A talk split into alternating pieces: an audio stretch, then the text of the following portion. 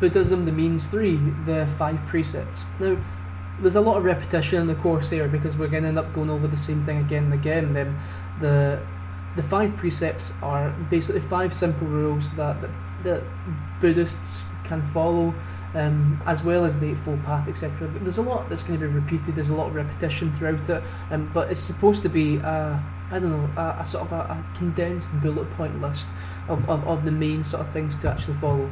Um, so um, the first thing I want to kind of talk about is positive and negative rights. Um, a positive right is something that you can do, a negative right is something that you can't do. So there's always a positive and a negative thing, such as freedom of speech.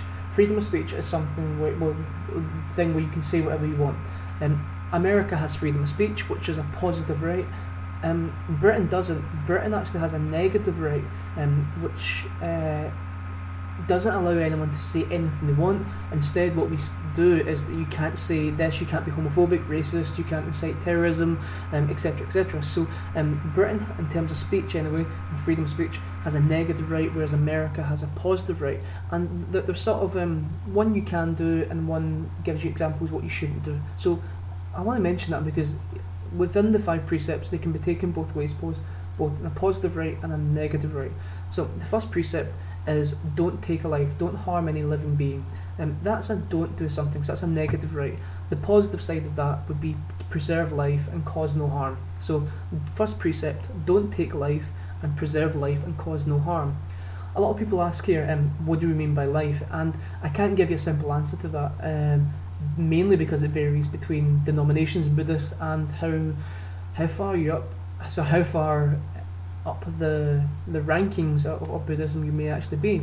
Some people would consider grass to be a living thing. Some people say um, only uh, what? Oh, sorry, all Buddhists will actually say animals as, as well as humans, um, but including worms as well. The the the, the Dalai Lama himself um, became overly concerned about um, worms being dug up um, uh, and because they, they felt that this could be a relative being reincarnated as a, as a worm. So when we say life, we mean any living thing, but you and I both know that the definition of, of life and a living thing can change and has quite a lot. It's a loaded kind of term because then taking life, abortion, etc. So we get this idea that um, it's it's a difficult thing to understand. So um, generally we mean animals and humans, but different people interpret it differently. So first precept: don't take uh, don't take life and um, preserve life for cause no harm. Second precept is uh, don't steal. So that's negative right, don't. Um, the positive side of that is the opposite of don't steal. So be generous and be giving. Um, so um, th- that doesn't need unpacking. It's a pretty straightforward one. The second precept: don't steal and try to be be charitable. The third one: um, don't lie.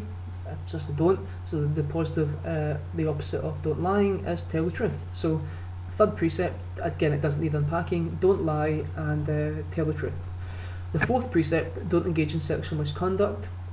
The opposite of that is not engage in sexual misconduct. Um, it's uh, respect people um, and respect other people's feelings. So don't engage in sexual misconduct and respect people's uh, the feelings of other people.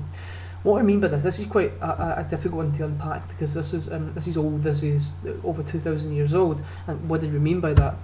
We mean anything where the person isn't comfortable or consented to something sexual to it. So we're talking obviously the big ones such as rape, but we're also talking about simple things such as um, uh, uh, trying to persuade your girlfriend or boyfriend to have sex with you, um, when you know for a fact they're not ready, to um, to be gay or a lesbian and act straight. Um, when you know your true sexual feelings are, are something else, um, and vice versa as well. To, to, to be um, to be lesbian or straight, to uh, uh, sorry to be lesbian or gay and, and actually you're straight, and so it's it's basically not doing anything you don't want to do, um, and making sure that the, if you're with someone sexually, that you're you're both ready to, to respect each other's beings and to respect each other's um, feelings and, and wishes. Um, that's that kind of one. Um, so that's fourth one. So don't engage in sexual misconduct and respect um, the feelings of others. The fifth one, um, don't take alcohol and drugs. Um, with the positive of that being um, take care of your body and be healthy. Um, that's pretty self-explanatory. Um, it's the reason Buddhists, as well as many other religions, have certain rules for um, alcohol and drugs is because it blurs your mind. It takes your mind away from what you should be focusing on. And for Buddhists, that's reaching enlightenment. Um, same with tobacco and alcohol, that it's ruining the your body. And again, taking you're desiring these things, you're craving these things, and you're feeling the the, the wheel of samsara, which in turn affects your samsaric rebirth and your ability to uh, achieve enlightenment. Now we get to the same question here as well. That is it better for uh, monks or the laity. Um, monks, monasteries, not exposed to these sort of things. Um, everyday people in Scotland, drugs and alcohol, sexual misconduct, lying, stealing, causing harm to other things, eating meat, etc.